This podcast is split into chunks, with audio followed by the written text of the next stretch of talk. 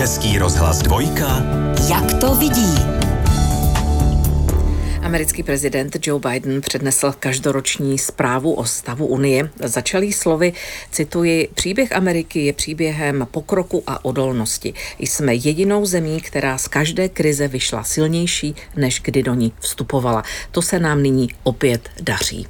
Daří? Pane Pondělíčku, jaký je váš pohled. Je to, eh, je to samozřejmě eh, v tuhle tu chvíli ještě možná brzo eh, oslavovat. Nicméně je pravda, že ta poslední čísla, například ekonomická, dala prezidentovi a vlastně i celé Americe jistý důvod k optimismu.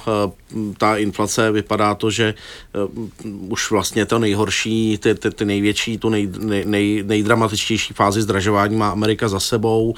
Naopak to vypadá podle tedy zprávy o zaměstnanosti eh, z ledna, nebo tedy respektive, která hodnotí leden, eh, že Amerika má velice robustní pracovní trh, eh, nezaměstnanost klesla na asi 3,4%, což je víc, než se čekalo, že klesne a je to rekord asi od 60. let. Amerika nikdy neměla takhle nízkou nezaměstnanost, takže v tomhle ohledu Biden samozřejmě se snaží zdůraznit tady ty úspěchy. Nicméně je pravda, že vzhledem k obecně nestabilní situaci ve světě eh, i eh, tedy obavám z předlužení nebo z vlastně z těch debat o dluhovém stropu v Americe, tak možná ještě brzo slavit, že to Amerika všechno zvládla. Hmm. Když se podíváme celkově na tu zprávu o stavu Unie, tak kromě oživení ekonomiky se Biden eh, věnoval také jak dalším domácím událostem, ale i zahraniční politice vyzdvihl zejména americkou podporu Ukrajině, kterou před eh, brzy již rokem napadlo Rusko. Eh, také řekl, že útok na Kapitol před dvěma lety eh, označil za největší ohrožení americké demokracie od občanské války. Mm, jak na vás vůbec to letošní eh, pojetí působilo? tak Biden se na jednu stranu snažil působit smířlivě, Eh, když vlastně na začátku pogratuloval všem zvoleným eh, členům a členkám sněmovny, eh, včetně tedy mluvčího, nebo respektive předsedy sněmovny Speaker of the House Kevina McCarthyho a prohlásil, že se těší tedy na jejich vzájemnou spolupráci, což je otázka, jak ta spolupráce bude vypadat. Uvidíme už teď právě při jednání o dluhovém stropu a jeho zvýšení. V té zahraniční politice to se asi dalo očekávat. Podpora Ukrajiny je něco, co Eh, co Amerika bere velice vážně eh, a je to i něco, na čem navzdory eh, vlastně tomu trumpovskému křídlu republikánů, tak se dá se říct, obě strany pořád ve své většině shodnou, takže je to něco, co možná američany v tomhle ohledu, dá se říct, si sjednocuje. Ty Eh, ty ostatní věci, které v eh, projevu eh, zazněly, ať už to byla domácí politika, kdy občas vlastně prezident byl hodně specifický, mluvil třeba o zákonu, který Eh, zabrání společnostem eh, jak si potírat vznik odborů a tak dále a tak dále, tak tam si myslím, že už tu schodu s republikány bude hledat daleko hůř. Hmm. Biden doslova řekl, demokraté a republikáni mohou navzdory tvrzením cyniků spolupracovat. A také ještě dodal, že od nástupu do úřadu podepsal více než 300 zákonů, na nichž se podíleli jak republikáni, tak i demokraté. Jaká je tedy ta koexistence, pane Pondělíčku? Jak no, to je, funguje? Eh, na jednu stranu se dá určitě říct, že to funguje lépe než v minulosti. Eh, ta, eh, to, co se Bidenovi skutečně podařilo, tak je, že obnovil alespoň na té základní úrovni nějakou snahu spolupracovat. Konec konců vlastně ten první infrastrukturní balíček byl kompromisní, ten ve výši jedné, eh, jednoho bilionu dolarů eh, a byl schválen vlastně hlasy demokratů i republikánů, což pro takto významnou legislativu v posledních letech nebylo obvyklé. Samozřejmě demokraté a republikáni se shodnou na spoustě provozních věcí, a spoustě zákonů, které jaksi nejsou tak významné nebo nemění nějakým způsobem třeba nastavení daní a tak dále. Takže tam ta spolupráce probíhala, dá se říct, vždy, ale tady skutečně se Bidenovi podařilo a v některých ohledech tu spolupráci s republikány prohloubit. Zároveň tam v určitých věcech zůstávají nepřekonatelné rozpory. Hmm. Je to mm, tedy jinými slovy o něco lepší, než se čekalo? Já jsem, přiznám se, čekal eh, méně v tomhle ohledu. Eh, při, eh, přiznám se, že jsem čekal vlastně zaťatější pozici od republikánů, takže mě tohleto vlastně příjemně překvapilo. Zároveň ale říkám, pořád jsou tam hluboké rozpory, fundamentální rozpory a e, teď vlastně s nástupem té republikánské většiny uvidíme, jak to bude fungovat e, s ohledem na to, e, dá se říct, extrémní pro Trumpovské křídlo. Uvidíme už vlastně při té debatě, jak už jsem zmínil, od zvýšení dluhového stropu, která by mohla mít fatální následky, nebo respektive nezvýšení toho dluhového stropu by mohlo mít fatální důsledky pro americkou ekonomiku. Hmm. Jaký je to mm, vlastně formát, tato zpráva o stavu Unie? Je to uh, tradiční vlastně poselství prezidenta uh, uh, jakožto šéfa exekutivy té, té legislativní uh, uh, té legislativní moci nebo té legislativní větvy federální vlády. Uh, pronáší se už od roku 1790, byť se tehdy ještě nemenovala uh, zpráva o stavu Unie, uh, říkalo se jenom annual address, čili dá se říct jako výroční projev, proslov, uh, poselství ke kongresu. Ale eh, přestože americký prezident není závislý eh, na eh, vůli kongresu v tom smyslu, že tedy samozřejmě on je volen přímo, na rozdíl třeba od našeho šéfa exekutivy, od premiéra, který tedy musí žádat důvěru o důvěru poslaneckou sněmu, pokud o ní přijde, končí dřív. To samozřejmě v Americe není, ale přesto je to, přesto je to nějaký výraz toho, že Eh, exekutiva eh, je do jisté míry kontrolována tou, eh, tou legislativou. Zpráva o stavu Unie se tomu pak říká od roku 1947, ale ten formát zůstal vlastně víceméně nezměněn. Hmm. Mimochodem teď odbočím od té aktuální zprávy, ale ve Spojených státech pracuje prezident vlastně i hned bezprostředně po volbách od, od kdy vlastně, nebo je to na základě zákona? Protože když se podíváme třeba do České republiky, tak je tady od toho zvolení nové hlavy státu do inaugurace a výkonu vlastně těch pravomocí nějaký čas uplyne. No, no to je v Americe také, tam záleží na tom, kdy chceme vlastně vidět v Americe to oficiální zvolení prezidenta, jestli je to tedy v listopadu, kdy je zřejmé, kdo vyhrál, nebo jestli je to tedy potom vlastně, eh, kdy jednotlivé státy postupně certifikují ty výsledky, nebo jestli je to, eh, pardon, zvolení eh, tou, tím sborem volitelů, nebo jestli je to potom to lednové potvrzení ze strany kongresu, ale i tak je tam 14 dní od toho 6. do toho 20 Uh, nicméně ta práce začíná pro nově zvoleného prezidenta téměř okamžitě, protože vzhledem k tomu, že ty pravomoci amerického prezidenta samozřejmě jsou daleko širší, tak je potřeba předat agendu v mnoha různých věcech, takže tradičně vždycky ten nastupující nebo nově zvolený prezident už v listopadu má připravený ten takzvaný transition team, což jsou vlastně lidé, kteří mu mají pomáhat nebo pomoci vlastně k tomu, aby ten přechod těch pravomocí byl plynulý, tak aby skutečně toho 20.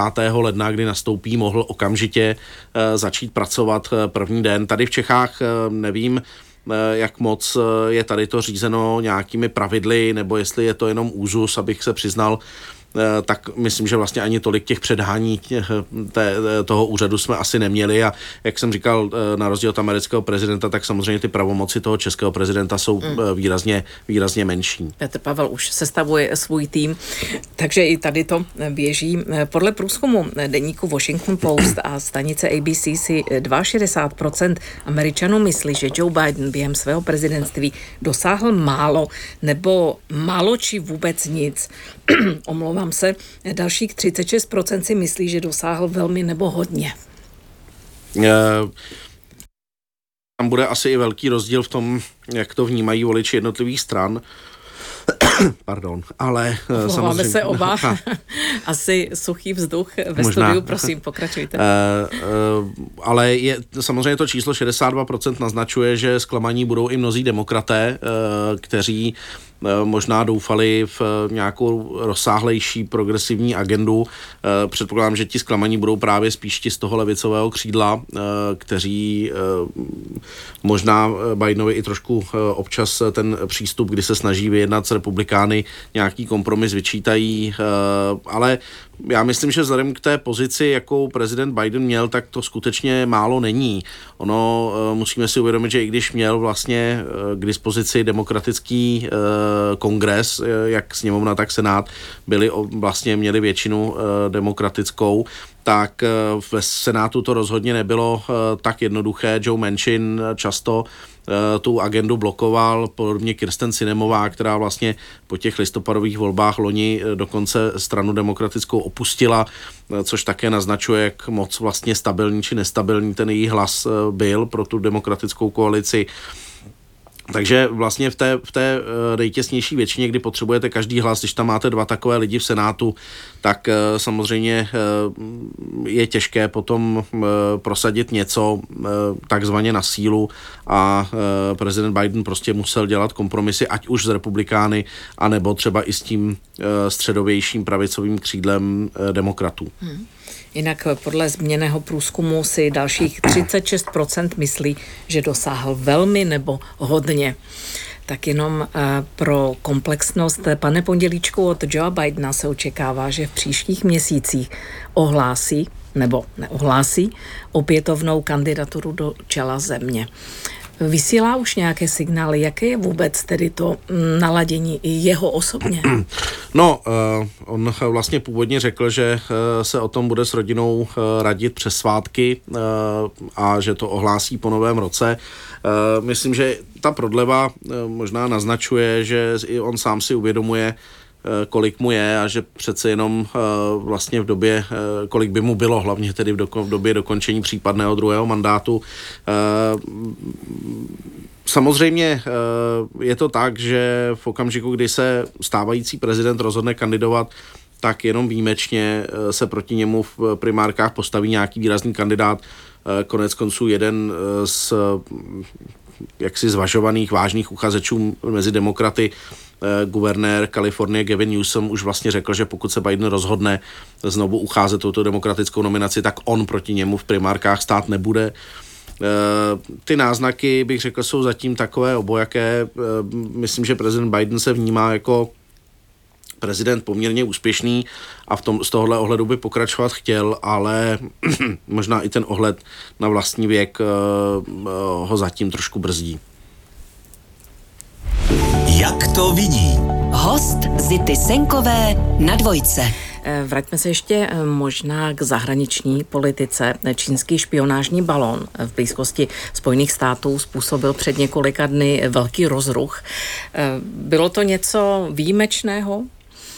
Tak ono potom vyšlo najevo, že Eh, vlastně eh, americká eh, armáda sledovala pohyb podobných tedy špionážních balónů už v minulosti, byť zatím teda tehdy nenarušili vlastně ten americký vzdušný prostor, takže armáda nezakročila, vlastně ani zakročit nemohla, takže je to asi poprvé, kdy se ten balon dostal uh, skutečně do vzdušného prostoru Spojených států amerických. Zároveň uh, to asi uh, není něco, co by, co by Čína zkoušela poprvé.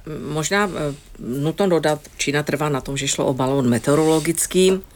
Spojené státy zase na tom, že byl to balón vybaven špionážní technikou, ale asi je na tom zajímavější vlastně ten přístup. Řešilo se zda a kdy je se střelit. No, samozřejmě je otázka, Eh, co udělat, protože na jednu stranu to, to vzdušné plavidlo je ve vašem vzdušném prostoru, na druhou stranu eh, nechcete určitě způsobit eh, nějaký mezinárodní incident, zvlášť v situaci, kdy to napětí s Čínou i kvůli Tajvanu v posledních letech byl, se zvyšovalo. Administrativa Joe Bidena to o, vlastně ospravedlnila tím, že se bojí Eh, že kdyby se střelila ten balon nad územím Spojených států amerických, myslím nad pevninou, eh, že by vlastně ty trosky mohly, eh, mohly někoho zranit, zabít nebo poškodit něčí majetek. Nakonec ten balon byl sestřelen vlastně nad mořem, takže to ukazuje, že možná skutečně ty bezpečnostní ohledy byly, byly tím hlavním, co vládu brzdilo. Jaký je vůbec postoj administrativy Joea Bidena vůči Číně?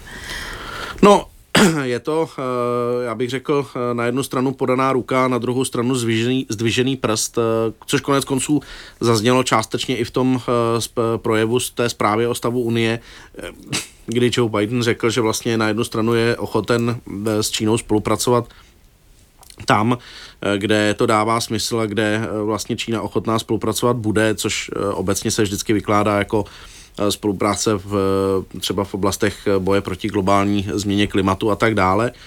Zároveň ale, že Amerika si vždycky bude stát pevně za svým a vždycky bude bránit sebe a svoji svobodu.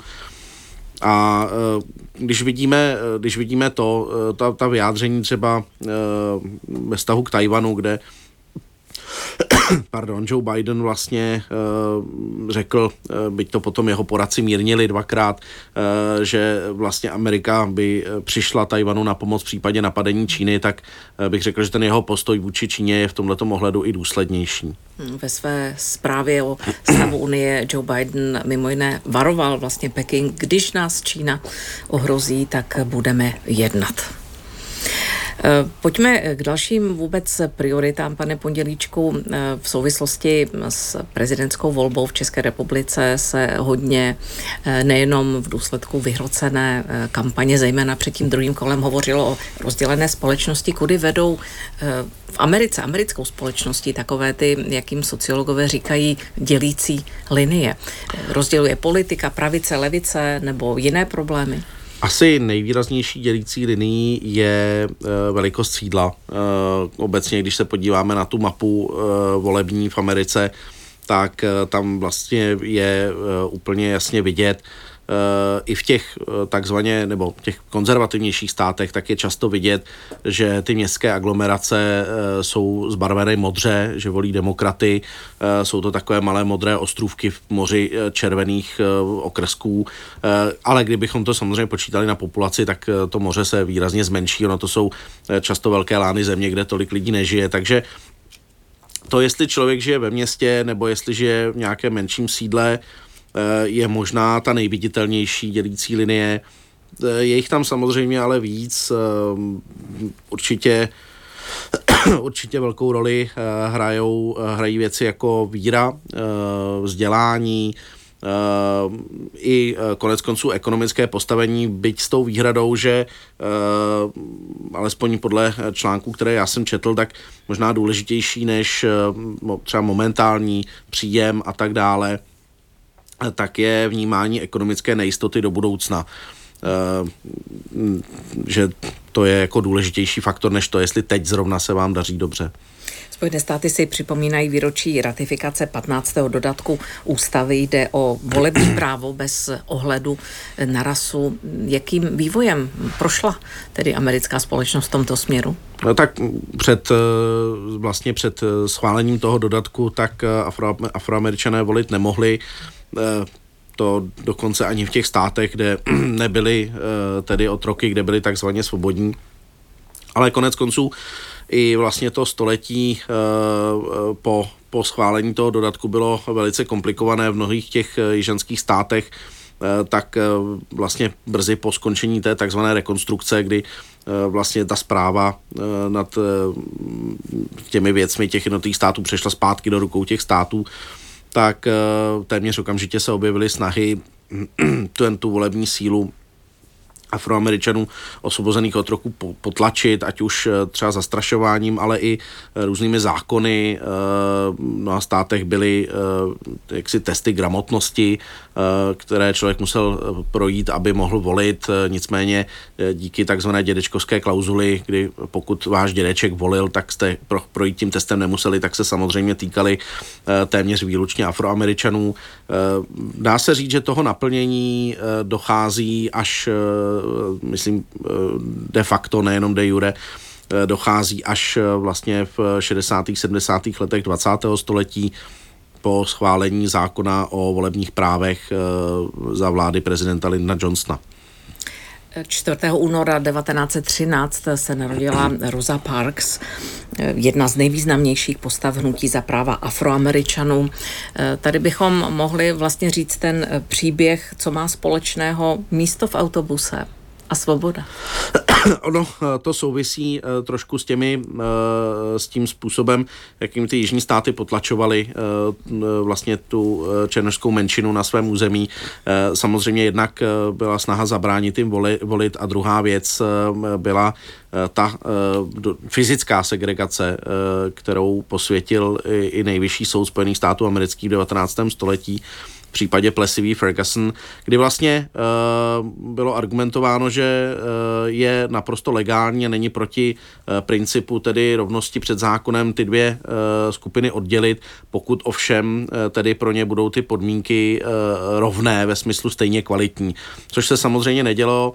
Uh, afroameričané uh, v autobusech často museli uh, sedět vzadu, anebo pokud nebyla místa, tak uh, stát a přednostně místa uvolňovat bílým. Eh, Rosa Parksová to tehdy odmítla své místo v autobuse uvolnit eh, a... To byl eh, prosinec 1955. Ano, ano a následně tedy vlastně dochází nejprve v Montgomery, ale potom i v mnoha dalších městech amerického jihu k bojkotu veřejné dopravy ze strany právě afroameričanů, která mnohdy ta, ta města a jejich zprávu, samozprávu donutila tady ta pravidla přehodnotit. Hmm.